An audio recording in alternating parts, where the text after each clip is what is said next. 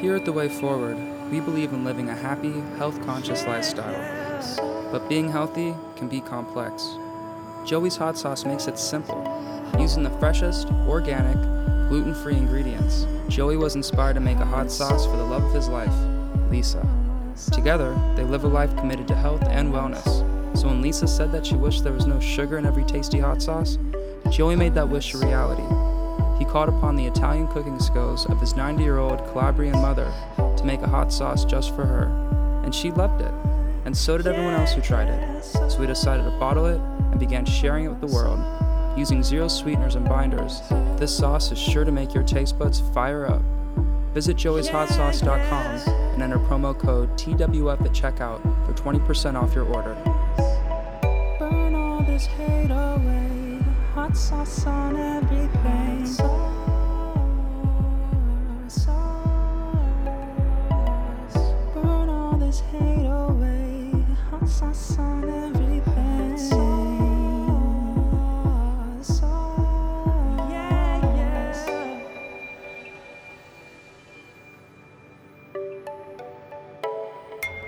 Clean, non toxic, plant based, and made in California. Earth source skin and body care that elevates your vibe. We feel best when we're living clean and simple with products that fit our conscious lifestyle. The average hair product has over 30 ingredients, consisting primarily of alcohols, toxins, and other junk. Jack Henry's best selling clay pomade has a total of four ingredients organic French lavender and MCT oil, beeswax, and bentonite clay. These ingredients nourish your hair and scalp while giving your hair an all day hold, humidity and sweat resistant, while adding thickness, texture, and volume. Visit jackhenry.co and enter promo code TWF at checkout for 20% off your order.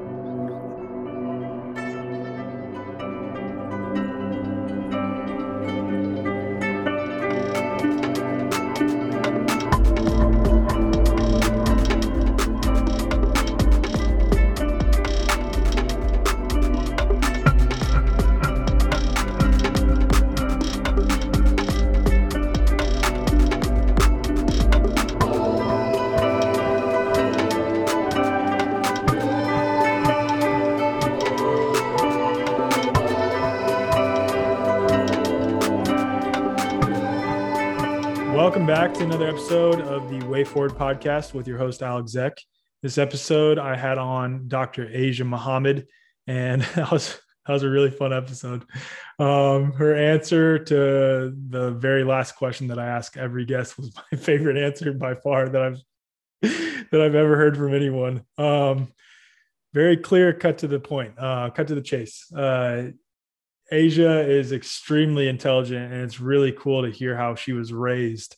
Um, because not many people are raised with with parents who get it uh, fundamentally from a true true health perspective and understand what uh, causes disease and and how to treat uh, the whole person rather than just the symptoms. And it makes sense that she is a naturopathic doctor and it makes se- sense that she is uh, the person that she is that is so unbelievably bright and intelligent and also keeps it very very real and very very uh, unfiltered which i really appreciate. Um, it was also nice that she asked uh, if she could cuss on this podcast before she started cussing but it was good. It was a really good conversation. I really appreciate appreciate asia and uh, everything that she had to say on this podcast and i'm sure you will too. So without further ado here's the episode with dr asia muhammad Okay, Asia, thank you so much for joining me on my podcast. Um, and I promise you, your your lighting is good. Actually, now that you've like leaned more in, I know. yeah, you look like, Like a halo, right? yeah, you look good. You look good, and your shirt's awesome too. That's that's the most important thing. Thank you. Thank you. I'm loving your backdrop as well. Thank you. I uh, Very I'm- California vibes.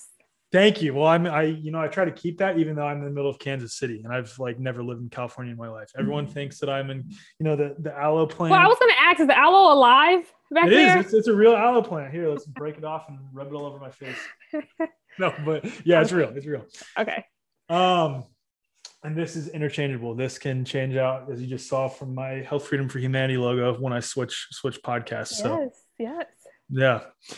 So I want to I want to start with you. I started following you on social media and like was immediately interested in your perspective on on health and disease and i think the coolest piece of this is is the that there are not many black people within the space of alternative health which is Yeah. something that i want to touch on in this conversation Mhm. and something that's so needed um and I, I guess I want to start with your background, if if you don't mind, just as much as you want to go into that, and what what led you to become a naturopathic doctor. Yeah, so um, I started out when I was really young. My mom was like, you know, my parents primed me. They're like, "Oh, you're going to be a doctor. You make a great doctor." It's like six years old, mom. How do you know that? So they would prime me when I was little, and um, I went and shadowed all these doctors when I was in undergrad, and I just remember being so bored out of my mind. We would go from room to room, and I guess in my mind, I had this vision of healthcare being like this you know, really in service to people and helping them figure out root cause. And in my house, my mom never had any medication growing up. Like she'd have a cabinet of teas or a cabinet of little supplements. And I had my first like ibuprofen when I was like 22 when I moved Wow. out. Okay, so you were already within the realm of perceiving Oh, things from a yes. holistic. Okay. Okay. Yeah, my mom is like super faster. She eats one meal a day, exercises all the time. Like when we'd have a headache, she's like, "Oh, your body's trying to tell you something. Figure it out." That's so cool. That's I so think it was child abuse actually. I'm like, okay, I'm thankful for those skills. So back then, when I had my first ibuprofen, I was like, this is amazing. I Yeah. love drugs. But um, I'm grateful for that because that instilled in me this mindset of like root cause, like always trying to like search and troubleshoot what was happening in my body. So I when I when I got to the point in undergrad where I was shadowing different doctors, and they were all MDs because I was in undergrad in Tennessee. So there aren't any naturopathic doctors. There are barely any chiropractors. So when I went and shadowed these MDs, they were all like surgeons. And I just remember not being satisfied with the quality of care. And I'd see a, doctor roll a patient in, place a stent, roll them out, you know, roll the next one in. And I went and shadowed some primary care doctors. And I recall this one doctor I shadowed, and he had all these degrees and these credentials that made him seem like he was somebody worthwhile or important and of status. And I recall seeing 60 patients because I counted in one day. And he was legit sweating through his shirt, running from room to room, trying to Oh, see man. patients. And I recall this young woman that came in with like, it seemed to be UTI symptoms. And he was in there less than two minutes. And he's like, uh huh, uh huh, prescription out the door. And it was just like that all day. And I remember thinking, like, is this what medicine is? Like I was disillusioned because in my mind, I'm like, oh, I'm gonna get in and like we're gonna use herbs and diet and we're gonna really help people. And then I went and shadowed what I thought at the time was the only medical profession, MDs and DOs. And I just remember feeling so disillusioned and disappointed. And there especially with the way you were raised, right? Because like your Yeah. mom had already instilled that into you to get to the root of the issue, like listen Exactly. to your body's symptoms and not just like mask it up with a with a pill or a vaccine or a shot or or this therapeutic or that. Just like, hey, what's what's causing these issues? So like this was very like whoa for you. Mm-hmm. I mean, I was I was already a disobedient patient. Even as a young child, we would go to the doctor, and I'm like, I'm not taking any medications. So I know they're just trying to poison me. My mom was kind of like that too. Like, unless it was something so serious like pneumonia, she would not let us take antibiotics or medications, and she never trusted the doctors. And so, I guess naturally, I just never trusted the medical profession. But I knew I wanted to help people in some way, and I was always fascinated by the intricacies of the human body. So. Um, I remember thinking like, okay, I'll just take my MCATs and get into an MD program, and then I'll just get out and just practice natural medicine. But I didn't even know what that meant because I'd never seen a natural doctor, Mhm. a naturopathic doctor. So one semester in school, I got really sick, and my mom had this flip chart book by this woman who her um, initials or the letters after her name said ND, and I we'd had this book my entire life. And anytime I got sick with anything, menstrual cramps, headaches, you know, anything, I would flip through the book. What does she say? What crystal should I use? You know, what teas? I was like a strange kid. What tea should I that's use? That's so rad. That's awesome. all my like classmates be like, we'd be in like fifth grade. They're like, I have a headache. I'm like, oh, you're dehydrated. You need to drink some water. It got to the point. They're like, shut up. Everything is not dehydration. Like my answer to everything when I was a kid, oh, you're dehydrated. I Um, can't imagine imagine like a fifth grader talking like that, like especially in America. Like my God. so weird. But um, to this day, my friends will call me up and ask me. So excuse me. Thank you very much, friends. um, so I flipped through this book and I recall being really sick. And this is like the night before I was scheduling to take like an MCAT prep course, which was like mm-hmm. $2,000. And I was literally going to pay for it the next day. And I was like, what can I do for this like sinus issue I'm having? So I flipped through this book and I just remember having this overwhelming feeling like, what does this person do? I would love to just do whatever this person is doing in this book. So I looked at her name and it said ND and I Googled it and I legit had this epiphany. And I've not had a moment like that moment since that moment where everything wow. just kind of clicked. And I was like, oh, this is what I'm doing. I don't care what they require. I don't care if I have to be in school 10 years longer. Like it just all felt right. So yeah, I applied to um, the school in Arizona because I really liked their curriculum. It seemed to be the most robust. And I interviewed and got in, and that was it. Wow. Okay. So after having this experience of mm-hmm. shadowing uh, a traditional physician and like seeing him just like see patient like running all over the office sweating very like mechanistic and and and yeah. like not intimate with the person understanding what is causing their disease and getting to the root cause and just like prescribe this get out of my office prescribe this get out of my office which like in many ways that's that's a fault of the system and you can't blame doctors but that right. had been a very like shocking experience for you so how was it going to school to be a naturopath after having seen that happen? Um, I think for me, it just confirmed even more that I was on the right path, right? Because I recall being in school and just even the fact that we spent more time with the patient and patients heal better when they feel listened to, just something as simple as that, you know, mm-hmm. and they have time, they're being spent um, with, with these physicians, you're spending time with them. And so for me, it just solidified that I was on the right path. Um, yeah. okay, cool. So then at naturopathic school, because uh, I know a lot of naturopaths and I know mm-hmm. the like fundamental principles of uh, nature naturopathy, right? That's the correct mm-hmm. way to say it. But I myself am not a naturopath. I'm sure many people listening aren't naturopaths. So if you could break down what you learned about the naturopath naturopathic profession um, as general as you want to be in in uh, in an hour uh, okay, just to break sure. down what you what you learned and some of the fundamental principles that you apply with uh, naturopathy.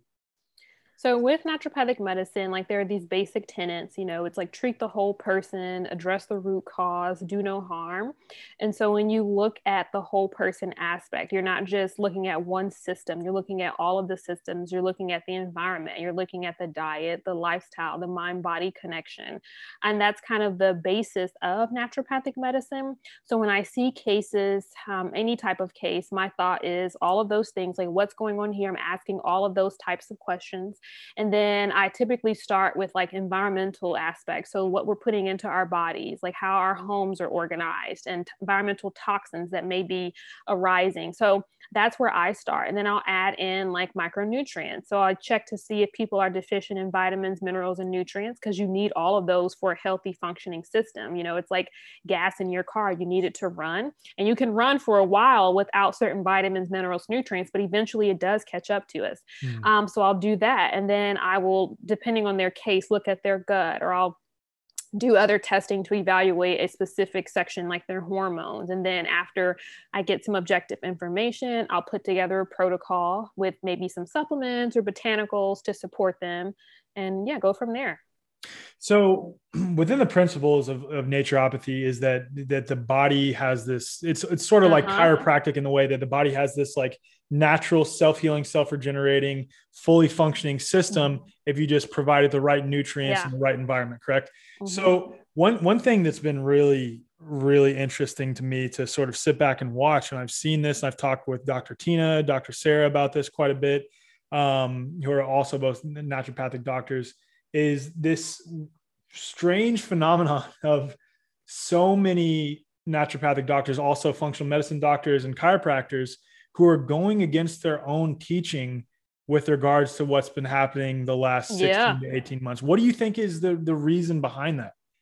I think it's like bandwagon appeal. It's like wanting to kind of blend in, right? Wanting to assimilate and be accepted, you know, as as an official person or as a real doctor wanted to feel legitimate which has to do i think with like ego insecurity or you know that entire mindset you know so that's exactly what I think it is. I don't know, understand any other rationale behind it because there's just not enough science to be so confident in the claims. It's only been out a year, right? So there's not enough literature for us to even say this is completely safe. And it blows my mind when I see any type of functional or naturopathic professional promoting this. There's just not enough information out. And I think it's reckless. So I think it has to do with that underpinning of wanting to fit in and wanting to be accepted and wanting to be seen as all the other doctors and wanting some type of legitimacy. But I don't think that that comes from other people, right? Because you can have legitimacy and you can be acknowledged by these professions, but there's still always going to be some uh, other issue that comes up. You know, and that's what's so frustrating too is like, do you as a as a naturopathic doctor or as a functional medicine doctor or even in many ways as a DO, because the DOs are supposed to believe Exactly. some of these fundamental Supposed principles as well. Supposed to, right? uh, to, to to to want to be like that allopathic model, which is what you just described, right? Like that's been Mhm. my experience. That's been my family's experience. So many other people I know. Is it's like, why would you want to be like that? You know? Well, it's the status, right? It's the MDs are seen as like the the the gold standard in medicine, right? You want to be seen as official or I am somebody. It's a validation. So that's what it is. That's that's what I think it is. I think it's all about validation and being acknowledged as a doctor. But if you don't believe it and you have to seek it out from other people, then maybe you aren't. Yeah. I don't know. So what what have been your perceptions from uh like your vantage point with regards to what's happened this last 18 months with COVID-19? Um, I need a more specific question because I'll just start rambling. Okay, so when it when it first happened, right? Let's Mhm. say like around February of March of 2020, what were your thoughts? How have they changed? Mhm. Did they change? Were your perceptions like did you know immediately that it was completely not what we were told like starting from there? Yeah, I mean, this is what I'll say. I grew up, my parents are not conspiracy theorists, but they question everything. It's healthy. It's healthy Yeah. to do that. Oh yeah. Oh yeah. They, they they don't take anybody's word for anything. They question it. They're like, do your own research. They're actual factual kind of people. Is what they always say. Actual facts. And when everything started happening, I mean, I've always been like weary of American government and just based on the history of American government and treatment of indigenous people and the lack of proper repair in these communities. Like for me, it's just anything that the government recommends or, you know, gives guidance on, I always question it. Yeah. so that was the beginning. It's just like, okay, what is this? Where did this actually come from? And those types of questions. Yeah, that I mean that skepticism is so so It's- healthy, It's especially like yeah. yes, and you know it's it's it's so crazy to me, especially like obviously I'm not a black person, so I cannot speak on Mhm. the behalf of black people, but Mhm. from from an outside perspective, to see so so many black people or people of color, period, be disillusioned and blindly accept what the government says is so unbelievable to me. What do you think?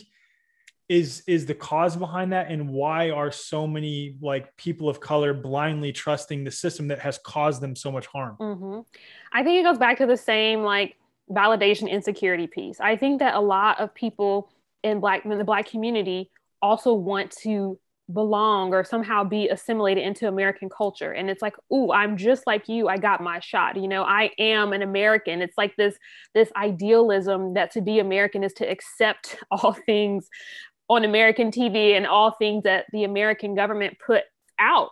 And I think that's what it has to do. Like, I think when you have that mindset, it's like, I don't want to be ostracized. I don't want to be questioned. I know people personally, my own friends who who don't want to tell me they got the shot and I know they did, right? And they don't want to hear my mouth. And I'm not going to say anything. That's your body, it's your choice. Um, but for me, I think that also, I think that in most many populations outside of the Black population, there's just a general ignorance, and ignorance is simply lack of knowledge. There's just a misunderstanding of what what this is or what this is not, right? And we just are so blind to trust the government. And I think also maybe a lot of people don't know the history. They know that there's a dark history there, but they don't actually know the tedious nature of that.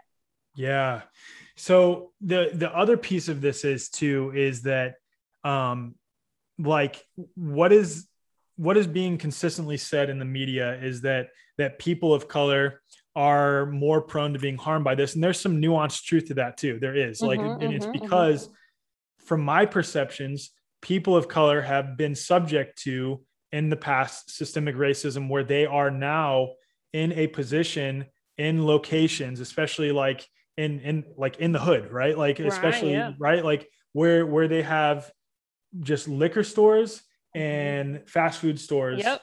And no health food stores Mhm. anywhere in sight and that's all Yep. they have access to but the thing that's so frustrating for me to sit back and watch i'm sure it's so frustrating for you too is that the solution is not to give them more pharmaceutical products Exactly. more of these toxic things Exactly. the solution is to get to the root of that like you said get to the root cause and the root cause is that these people do not have access to the things that produce health Mhm, mhm. No, I agree. There's this really great book called Redlining, and I there's like redlining, and there's some other title beneath it, but it pretty much details like structurally how these systems of racism have played out and you know changed zoning laws right so you have certain communities that are zoned for a liquor store but not zoned for say something else like a healthier option so it's kind of forced and, and sometimes some components in these communities where you have these like racial structures that are intended to decimate populations in this health way. We know how to kill people in terms of like their environment and food components. So, I mean, that, that's not any like hard science. We know when you eat trash diet and put trash things into your system, you have more abundant disease. So, you know, I don't know. What was your question? Well, no, I guess like j- just a discussion. It's not even really Yeah. a question. It's just like this this idea, this mentality of we have we have within our government these systems that are using truths, right? They're saying how black people and people of color are at a disadvantage when it comes to these things, which is true, which Yeah, is a yeah. true thing. But then very nefariously, they'll use that truth to mm-hmm. reel in people Oh of yeah. color. Oh, you really need to get this because you are most yeah. Exactly, exactly my point. And that's what's mm-hmm. so frustrating is and, and but then on the flip side of that, I see many people within the holistic health space that have a mentality of like pick yourself up by your bootstrap and just carry on when when the reality is many of these people do not have access to the same thing as them. And it's like meeting in the middle and understand like yes, you are telling the truth when it comes to that these people do not have access like white people do. Mhm. no question. In, in, in proportions. Obviously there's Right. nuance to that right?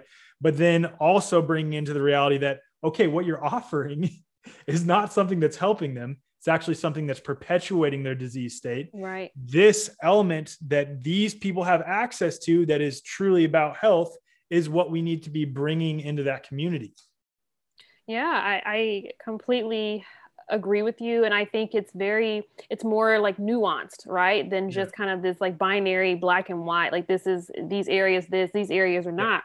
Um, that's why I think education is so important. I mean, just the things that we think, or I guess you and I would assume most people naturally know, a lot of people don't. You know, a lot of people Yeah. don't understand the importance of how simple it can be to tweak your diet and change an outcome. A lot of people don't Mhm. understand that. I know people who say, well, my grandmother's eating this way you know, and she lived to be a hundred, right? And so they don't think there's any role in, you know, changing the diet. And, you know, for example, I um I looked on there's this site called um, the EWG Environmental Working Group, and you can put in like um your zip code and it'll tell you kind of what toxins are in your water.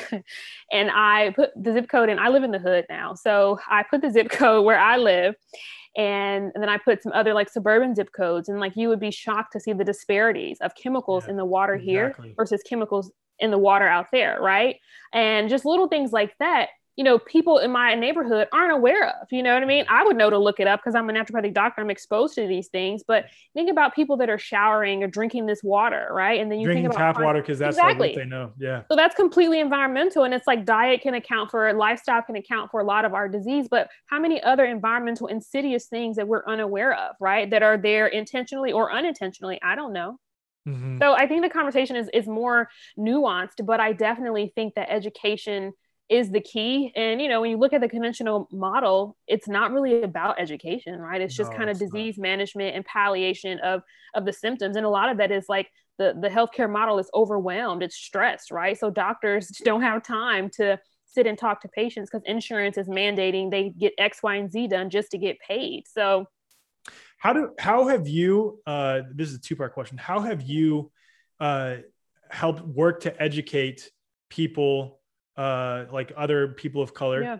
and how do we break into this like this proverbial barrier that isn't actually there of getting into the holistic health space as a as a uh, practitioner as a naturopathic doctor as a chiropractor Yeah. what are ways that we break those barriers down to actually offer true mechanisms for healing to to people uh, of color Well, I'll first say this like, you probably be shocked to know this, but a lot of Black people are already into the holistic space, like naturally, right?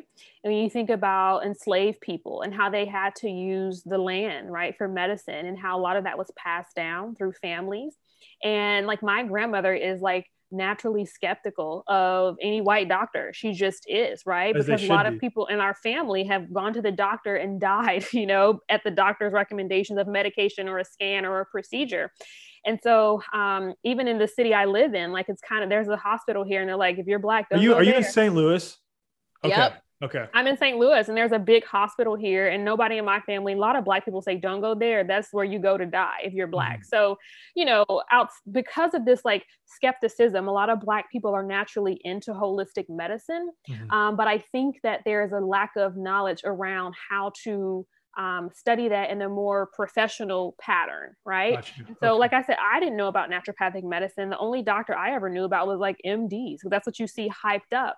So I think it goes back to education. I think social media is huge in terms of kind of like spreading awareness of these different professions.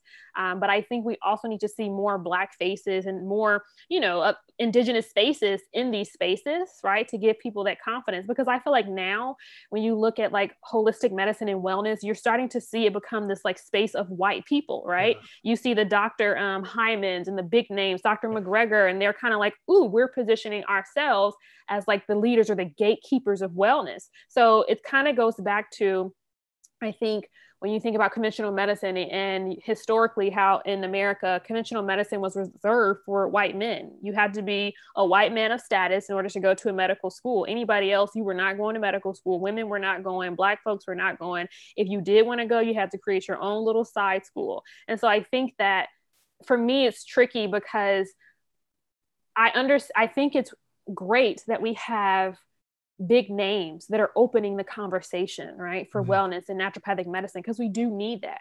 I just hope that um, there's some light or some, some something that's helping to open the minds up for people who are not traditionally thinking of these spaces like black or indigenous folks right because Mhm. a lot of people black folks that i know going to medical school are going to md route that's like a big thing it's like that's what I was just about to say too. Is that like what, what one of my a person that I know really well. Um, his name's Charles Eisenstein. He wrote an article called the the banquet of whiteness, and like what it Oh.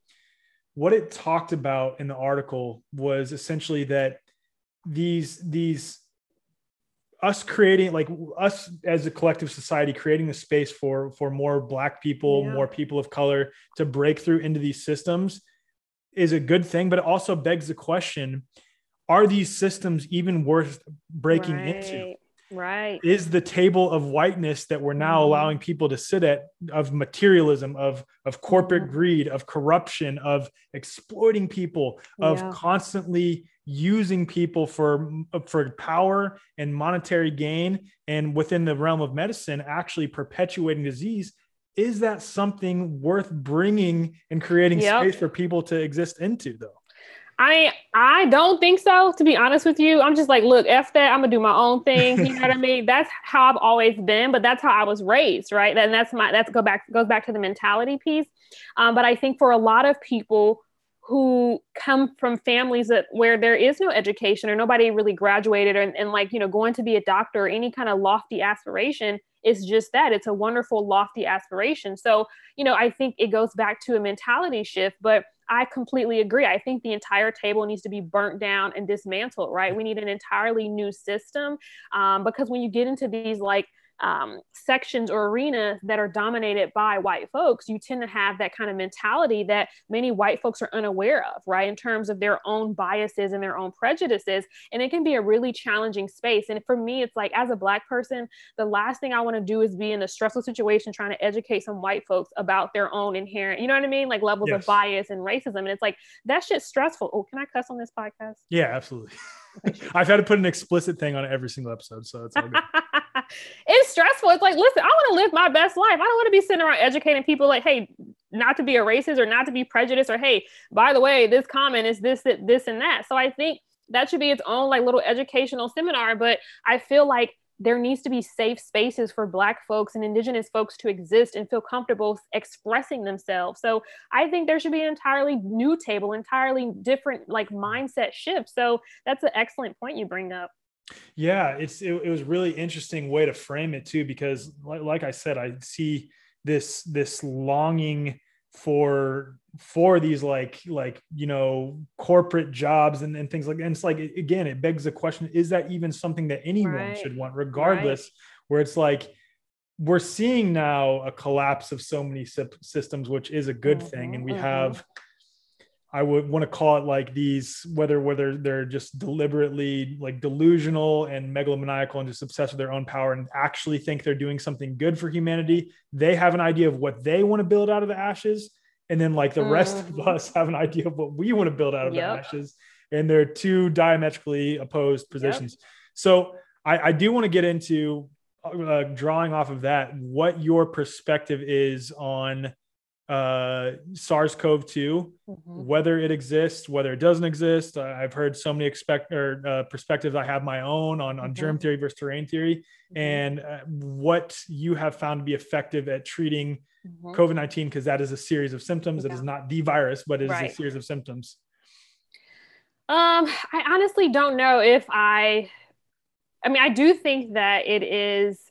It does exist. I don't know if the testing we have is accurate to determine if people do or do not have this. You know, when you think about PCR testing and all the controversy there, I mean, I do I do believe that there is some man-made aspect to this. Um, you know, there is some scientists from Stanford, some information came out a while back about some scientists from Stanford working in this Wuhan lab or having some association with the lab. So, you know, just based on like documentaries that I've watched and books that I've read, I don't put anything past the American government. Mm-hmm. Right. Um, and I don't care how far out it sounds or it seems, but the history is just too sketchy for me to just believe that there's not something going on or some big, larger conspiracy here. So, um, that's my thought on that the SARS-CoV-2. Um, what was your next question? I know you. Well, this treatment. this is a good tangent too okay. because like you have this this inherent skepticism, which is mm-hmm. one hundred percent warranted from my perspective, and mm-hmm. I think from any rational-minded person. I mean, even if even if you tend to believe what they say, it's always healthy to be skeptical of even shit that I say yeah. or shit that you say. Like it's mm-hmm. that's so healthy to right. be skeptical and always discern for yourself. But yeah. building on that skepticism what are your perceptions on this uh, experimental gene therapy and listen, its use? Listen, let me just say this. I don't know what this is, but my like my friends and I, they are naturopathic doctors in Arizona. We have like a a standing group text. where We're always sharing information and giving our thoughts and sharing our cases of patients we've seen. Like I've seen patients who have received this shot and they're autoimmune. I see a lot of like chronic um, chronic complex cases. So a lot of autoimmune issues. I've seen patients who have like scleroderma and different types of autoimmune issues. And after they get the shot, they have a significant worsening of their autoimmune picture, and their doctors will brush them off. I have, um, I know. So are they coming to you secondary after like seeing? Oh yeah. So like, they're they're yeah, so they are being like managed by me, like in functional naturopathic space. And then we'll just kind of have a follow up visit and they have these wonky symptoms. And I'm like, hey, did you get the shot? They're like, oh, yeah, I did get it. And everything's been worse ever since. And like, I mean, all the symptoms that they had before are like 10 times worse. Another patient didn't have any issues got uh, in terms of normal like blood work every year every six months normal blood work normal thyroid levels x y and z gets the first shot now she has hypothyroidism yeah right? My friends in Arizona, they share some cases with me. Had a case of a guy who had ulcerative colitis, symptom free for about 10 years, got the shot, now has the worst flare of his life, has to have blood transfusions because he's losing so much blood. You know, I know people who've gotten the shot in my family had the worst muscle issues or pain issues ever since mm-hmm. menstrual cycles started back after being, you know, cycle free for an entire year, going into that yeah. perimenopausal space. I mean, I know doctors, you know, I know MDs that have gotten the shot and they seem to be more functional minded, but obviously not that functional minded. Mm-hmm. And they get the shot and they're like, I have this, and I'm like telling them about these like weird, you know, happenings with women's menstrual cycles. Like, oh, it's funny you say that. You know, my cycle has just like been so strange lately. And it's like so mind blowing to me that these are medical professionals who are supposed to be the highest in the land for upholding medical, you know, literature and education. And there's no questioning of this hmm. new experimental gene crap, right? Especially when when you give the context of the companies that it comes from, right? Like exactly. for the Pfizer shot, they exactly. have paid out billions of dollars on multiple mm-hmm. occasions in mm-hmm. criminal fines for lying, falsifying mm-hmm. data, bribing doctors. And then on and when it comes to Moderna, they're part of that same industry of that corruption, right. but they're a new company that has tried multiple times to bring a product to market, has never been successful, mm-hmm. and this is the first product that they brought to market. And and then the other things that just that get me on this that I just can't. I was talking with Dr. Jim Meehan the other day on the Health Freedom for Humanity podcast, and I was like, "Am I missing something here? It doesn't limit transmission. Right. It doesn't. It doesn't confer immunity. It right. only reduces symptoms according to the clinical exactly. trials. It, it has zero long-term safety data whatsoever it uh, there are other th- treatments available that are just as successful. Mm-hmm, mm-hmm. mRNA technology has never been used before. exactly. cannot exactly. sue the manufacturers. Like exactly. I don't I don't understand how this this mentality has captured so many people when mm. looking at objectively. And then even on top of all of the things I just said, you have something that per the CDC's own data, which I think is severely inflated, mm-hmm. we have a 99.8% mm-hmm. survival rate. And someone exactly. who's young as you or I, mm-hmm. even mm-hmm. higher than that. It's, yep. It's unbelievable. I think it's, you know, it's fear mongering, right? Yeah. It, that's what it is. And that's why you see an overwhelming amount of people rushing to get this, get this shot. It's just fear mongering. It's, I want to get back to normal life. And, you know, I think, for the people that I know, they have kind of been persuaded into it. And then the other side of that is that a lot of people are afraid of their own voice and afraid to speak up and they don't want to suffer any repercussions and or any consequences. There's that fear of of, of of that. So I think that has also pushed many people who I think somewhere in the back of their mind or subconscious mind, they know something's off with this and they don't, but they don't want to question it. So what are what have been your sort of like actually what are your spiritual like psycho spiritual mm-hmm. perceptions because i know every single holistic minded doctor that i've ever talked to has a deep understanding to some degree and it's always nuanced some are more religious some are not but but mm-hmm. always has a connection to source god whatever you want to call it mm-hmm. their creator what are, what are your spiritual perceptions and how have that your how's your spiritual perception carried you throughout this uh, very chaotic intense and and fearful time um, that's a really good question. Nobody's ever asked me that. I've never actually thought. Oh, I have some more coming. So. Oh, okay. um, so I'll say this: I am an avid reader. I read all the books. Right. I read the Bible, the Torah, the Quran. I, anything I can get my hands on, I read. Um, I don't know like what my thoughts are around like specifically the virus and what this could mean in a like spiritual aspect if that's even like real right yeah. um but for me, I just know I always think of like this, like when like in the Bible it says like you know God made man in his image, right, of his likeness. So I always think if we are made in the image of God, right, then there should not be any problem we cannot conquer. And so for me, even when I see patients who are like really ill and they're like well i i think i should get this shot because i'm like you know immunocompromised and x y and z. You know i always go back to kind of that root perspective and all that you know god or the universe whatever you believe in kind of put here for us to heal ourselves.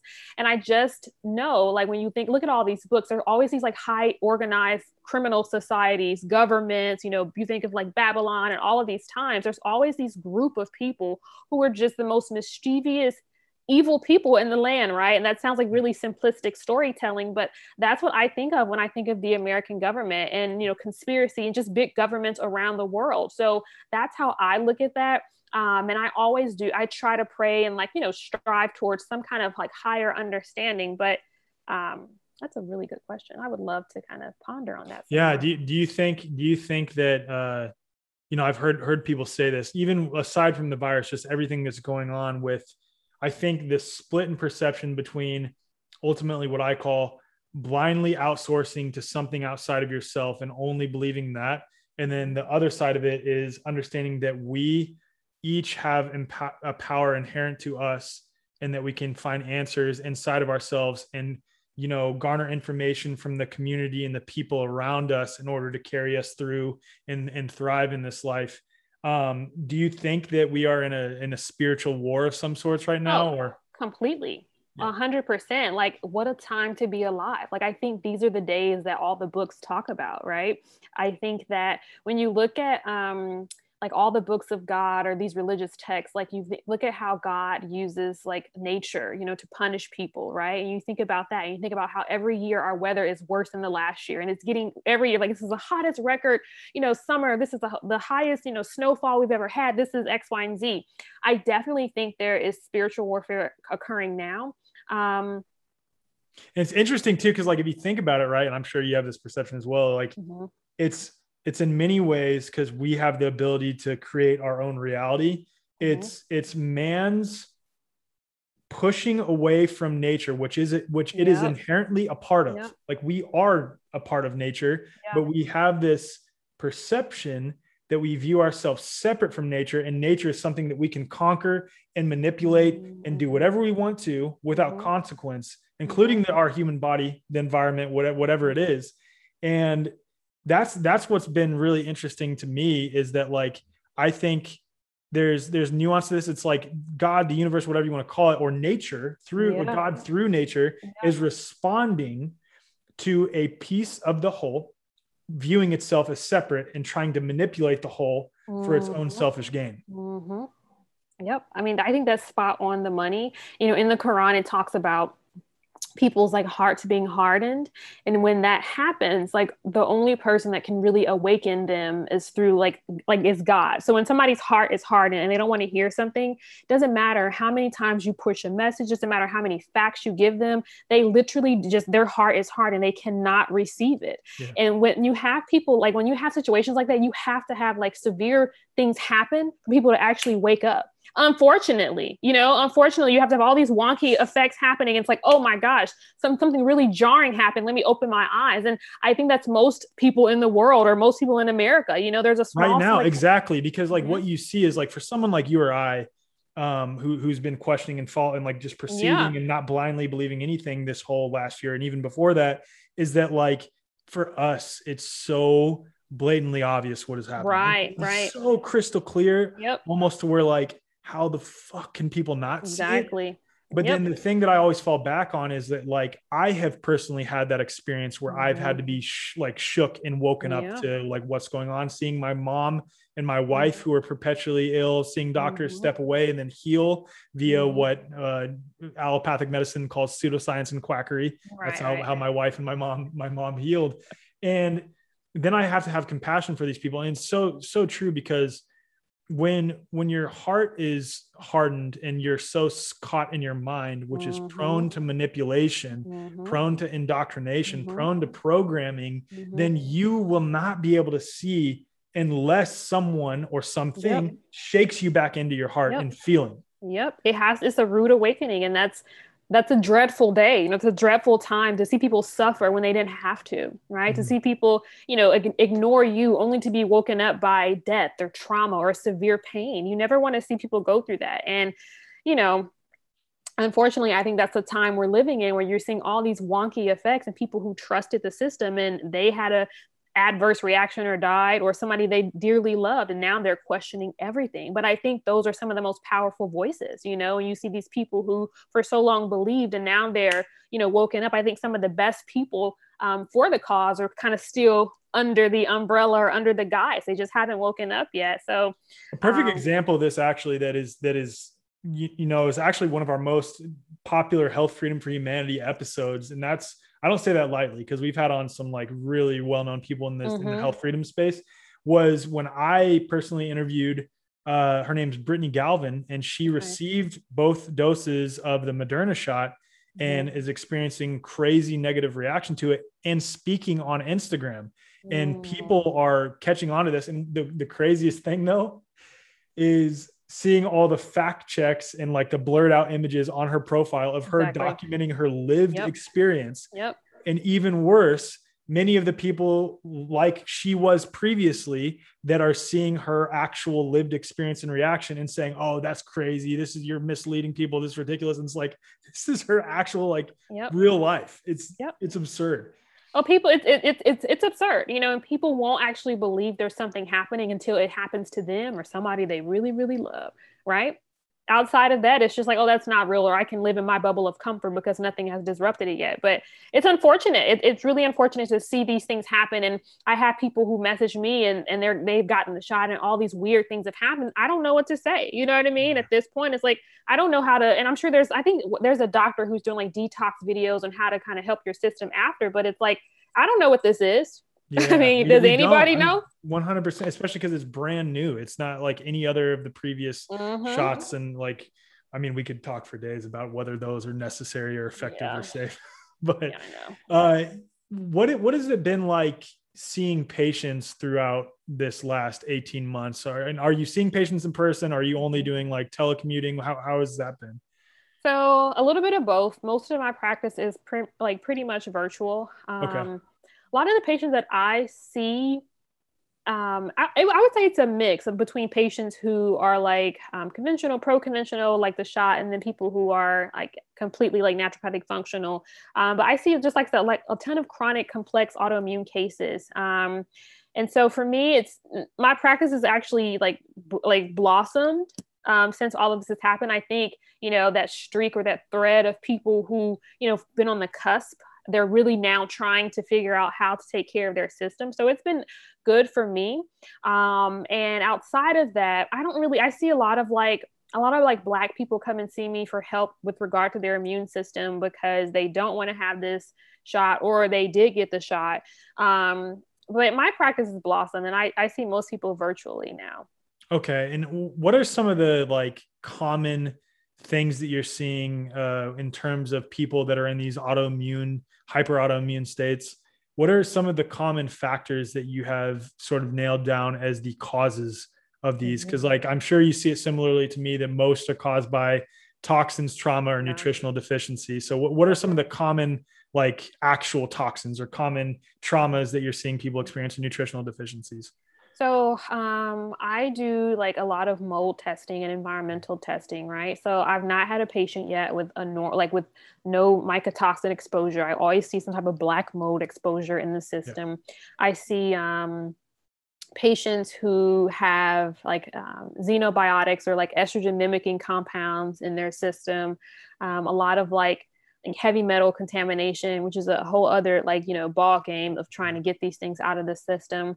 Um, I see a ton of um, GI inflammation, Mhm. which is kind of peculiar because when I did I did a residency with gastroenterologists and they never saw GI inflammation unless somebody had Crohn's or colitis. Everybody else is like normal. And it's like, this person is obviously not normal. They're like pooping 10, 20 times a day. This is not Yeah. normal. They're like, oh, here's some Viberzi or here's some medication to slow your bowels down.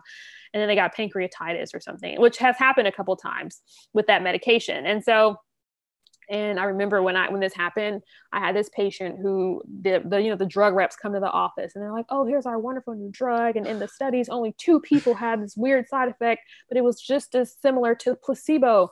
And then you give it to these patients, and they're having like really severe epigastric pain, and it's like, "Oh, if you got pancreatitis, go to the hospital."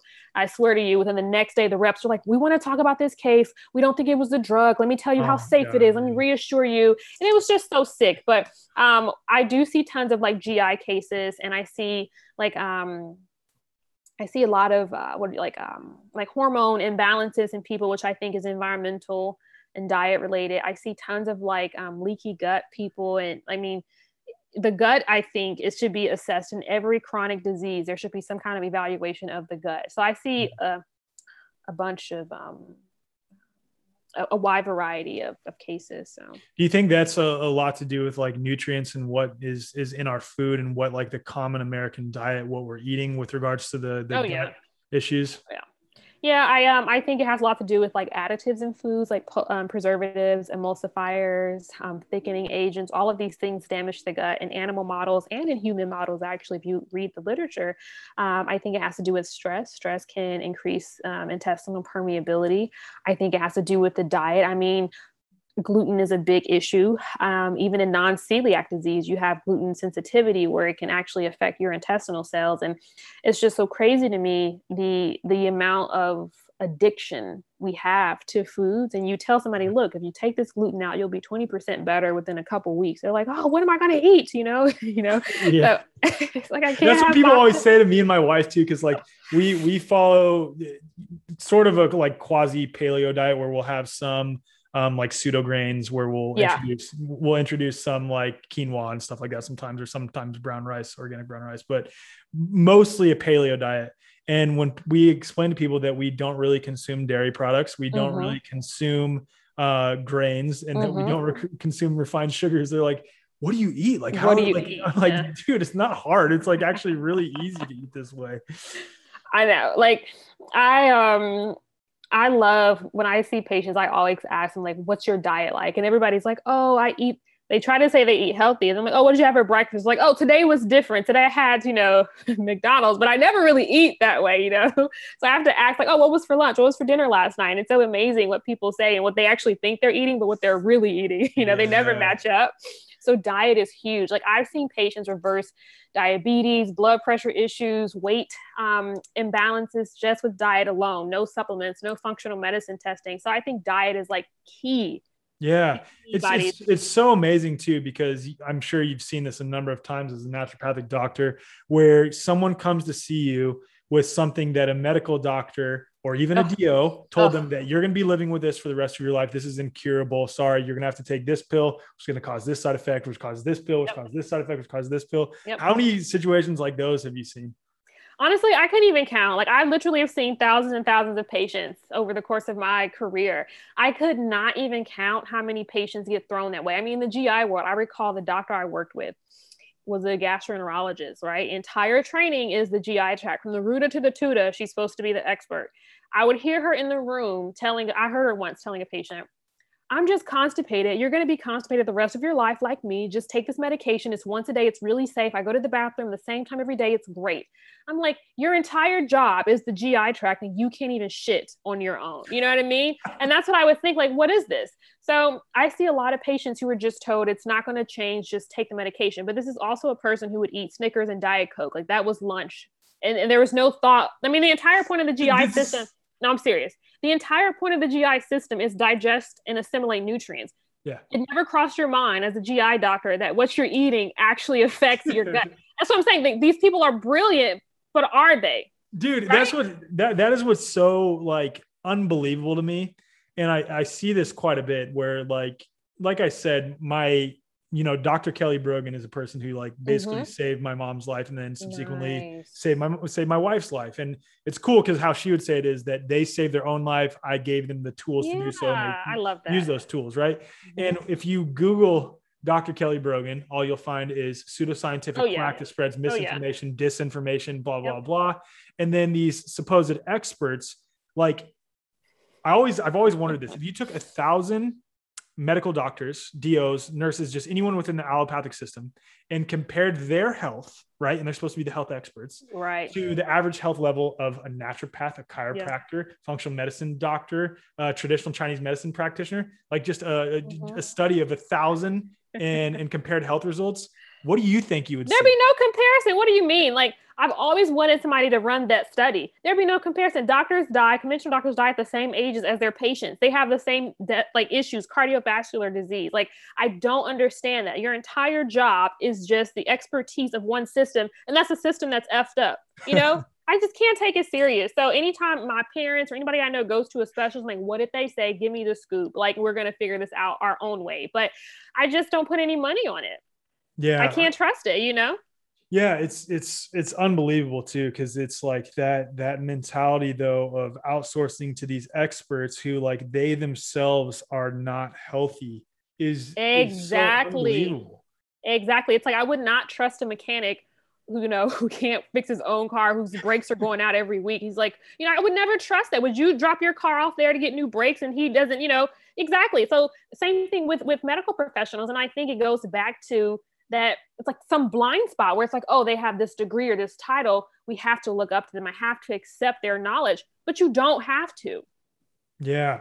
And this is cool because it's like really stepping away and it, goes back to like the, the the banquet of whiteness thing that I talked about is like Mhm. are these system are these titles like are these things even worth buying into and like my argument is no like Mm. healing is not synonymous with having eight titles past There your you name or, or you in front of your name it's it's not go. it's not the same like some of the most knowledgeable people i know have no titles by the name yep, or are yep. naturopathic or are Yep. are these alternative practices for medicine Yeah. No, I, I agree with you. I, I think there's a huge shift happening right now in medicine. And I am grateful for those spaces where you have these like white male doctors leading the charge, you know, opening those doors up. I think it makes it a little easier for functional medicine practitioners, right? Because they are these MD. So unfortunately, that's the world we live in where we need like barriers broken down. So I acknowledge that. Um, when you look at like fu- even holistic or functional medicine conferences, I all the time the faces are always white folks or white men, right? And you know, a lot of the holistic functional space is based on indigenous practices like acupuncture, tradi- traditional Chinese medicine, herbal medicine, and st- such. It's So actually kind of fucked up because in many ways, white people have co-opted that. exactly what I'm saying. They're like the gatekeepers now of like wellness. It's like, whoa, you want to be well, you know, let's see a white doctor. And it's like, I don't know. I hope that that changes, and I think it will change. But you know, there's not a lot of black folks in the functional space because I think a lot of black folks are just still trying to get into the medical space. Period. Yeah. You know what I mean? Yeah. And, and, and it's interesting too, because like you're a perfect example of someone who's breaking down that barrier for Mhm. other Oh, black people, other people of no, for real though. Like, and that's Yeah. what we need more of Yeah. is like you have this understanding of what true health looks like, that Mhm. you don't need a pill for every ill Mhm.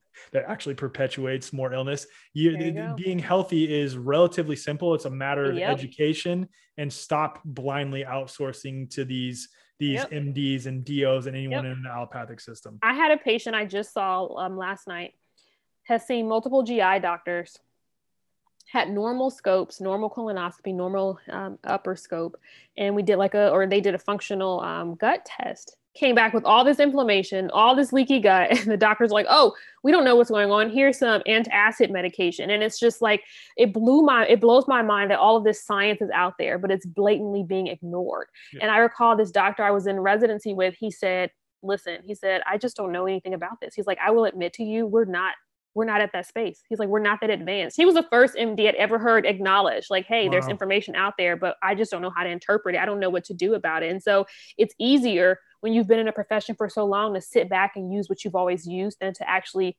version into a new new field Yeah, and have So- humility and say like, "Hey, I Mhm. don't know," and like this isn't is Mhm. this isn't the proper way. Wow. Um. Okay, so I'm gonna ask my last two. And if Yeah. you like the first question that I asked about the psycho spiritual, yeah uh, you know, your perception on the spiritual battle that's happening, you'll like this one. So, okay uh, I ask everyone these last two. So, from your perception, why are we here? Uh, oh, that's a great question. I think that man is just disobedient.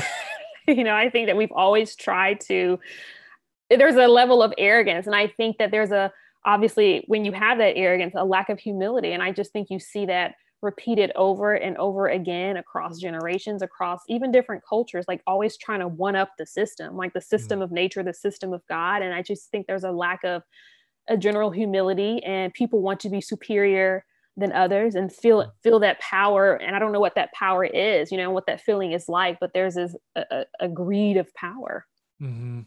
And so, That's do you think, think. Do you think like the ultimate purpose of why we're here is to like get back to that understanding that no one is better than anyone else, and that like we're all Mhm. all children of God, so to speak? I, I do think that, and you know, in the Quran, it talks about like the levels of man, and it says there are three stages of man. There is the very low stage, the animal stage, where man is led astray by his desires, right? So I'm hungry, I gotta eat, I want this, I want it now. Like we're in this desire state, and then the next state is like this middle ground where man struggles between his highest self and his animal self, right? So I Uh-huh. think that's where most um like more co- the conscious people are at i don't think that we're fully in that highest space and the highest space is like this god like mentality where like it says like the suggestions and promptings of the devil cease to affect you. Yeah. and i don't think of the devil as like somebody beneath my feet. I think of the devil as some people you know energies around me. I think that Yeah. god works through people and vice versa. And i don't really believe in like heaven or hell. I believe the life you have now is the life you create. So if you want to live a life of heaven you create it around you. If you want to live in hell you're going to be miserable. You do you recreate that. I've never had anybody die and come back and tell me that they were in hell or heaven. So i don't believe that. I believe what i see and i'm trying to experience it now and i think that you know a lot of times you know with black cultures one thing you, you we hear is like oh you work so hard and when you die you'll get your heaven you'll get your nice spot when you die and it's like i don't want to die and you know then receive my blessing it's like i want to enjoy it now Yes. that's so, such yeah. a good point too. And that's how I perceive it as well as like this constant longing for the future. Like the, the future will be better rather than creating the conditions for yourself right here, right now to be living peaceful in the present moment. yeah Like the kingdom of heaven is at hand. Like that's the- hello yes. Yes. come on that's what i'm talking about the kingdom of heaven is at hand i really believe that like at hand means like you know hands like represent like the wheel in art you think about hands they represent like work they are they are what get us through the day they open the doors for us right so i think the Yeah. kingdom of god being at hand i translate that verse as like your peace of mind comes from you working you know what I mean? Yeah. Get off your ass and get some shit done, right? And you kind of through that work, you there's like some like positive experience you have, and I I love that. So I'm trying to experience it now. Okay. Well, I'll, I'll you'll like this last question too. Then. Oh, I thought that was the other question. no, no. okay. This is this. It was like a. I did that one in a two part one. This is the last last one. okay. Okay. This one always catches people off guard, and I love it so much. Everyone has the same reaction. So, if you had two to five minutes to Mhm. share an unfiltered, unedited message that was to be shared on all mainstream news platforms, and Mhm. how that looks is like you're walking on the street, a reporter comes up to you and says, Hey, what do you think the world needs to hear? This is going to be shared everywhere tonight on every mainstream news platform. Two to five minutes. What do you say? I want to say it, but I don't. I want to curse, and I'm not sure if I can. You can. These motherfuckers do not care about you. That's what I would say. Live your best life. They do not care. I love that so much. I love that. That's perfect. and it like gets right to the point too. Like these Yeah. motherfuckers do not care about you at all. it's like the shock we need, right? You can't. I can't Yeah. be a pacifist now. It's like we need something to shock people out of the seat. Like what? Yeah. That's what I would say. that and that would be a good way to shock people because I think based on again historical context, everyone fundamentally knows that that there's never been any indication whatsoever that any of these systems Mhm. have cared about you or your health or your family's health. Mhm. And that shock, that that simple statement, these motherfuckers do not care about you. Damn, I might make that the, the title of the episode. I'm here for it. that was good. Yeah. That was good. Okay, Asia, that was a that was a perfect answer. That was actually like I couldn't I couldn't have asked for a better one. Um, thank you for for joining me. Where can people find you or your work, or if they wanted to book a consultation or appointment with you, where where could they find you? So you can find me. My website is just my name, www.asia Muhammad. There's all A's, there are no E's in there. A S I A Muhammad, M U H A M M A D dot com. Or my IG is just Dr. Muhammad. And I have like a little link in my bio. So all the links are there too. Awesome. Thank you so much for joining me. This was a super fun conversation. Yeah. Thanks for having me on. I really enjoyed this.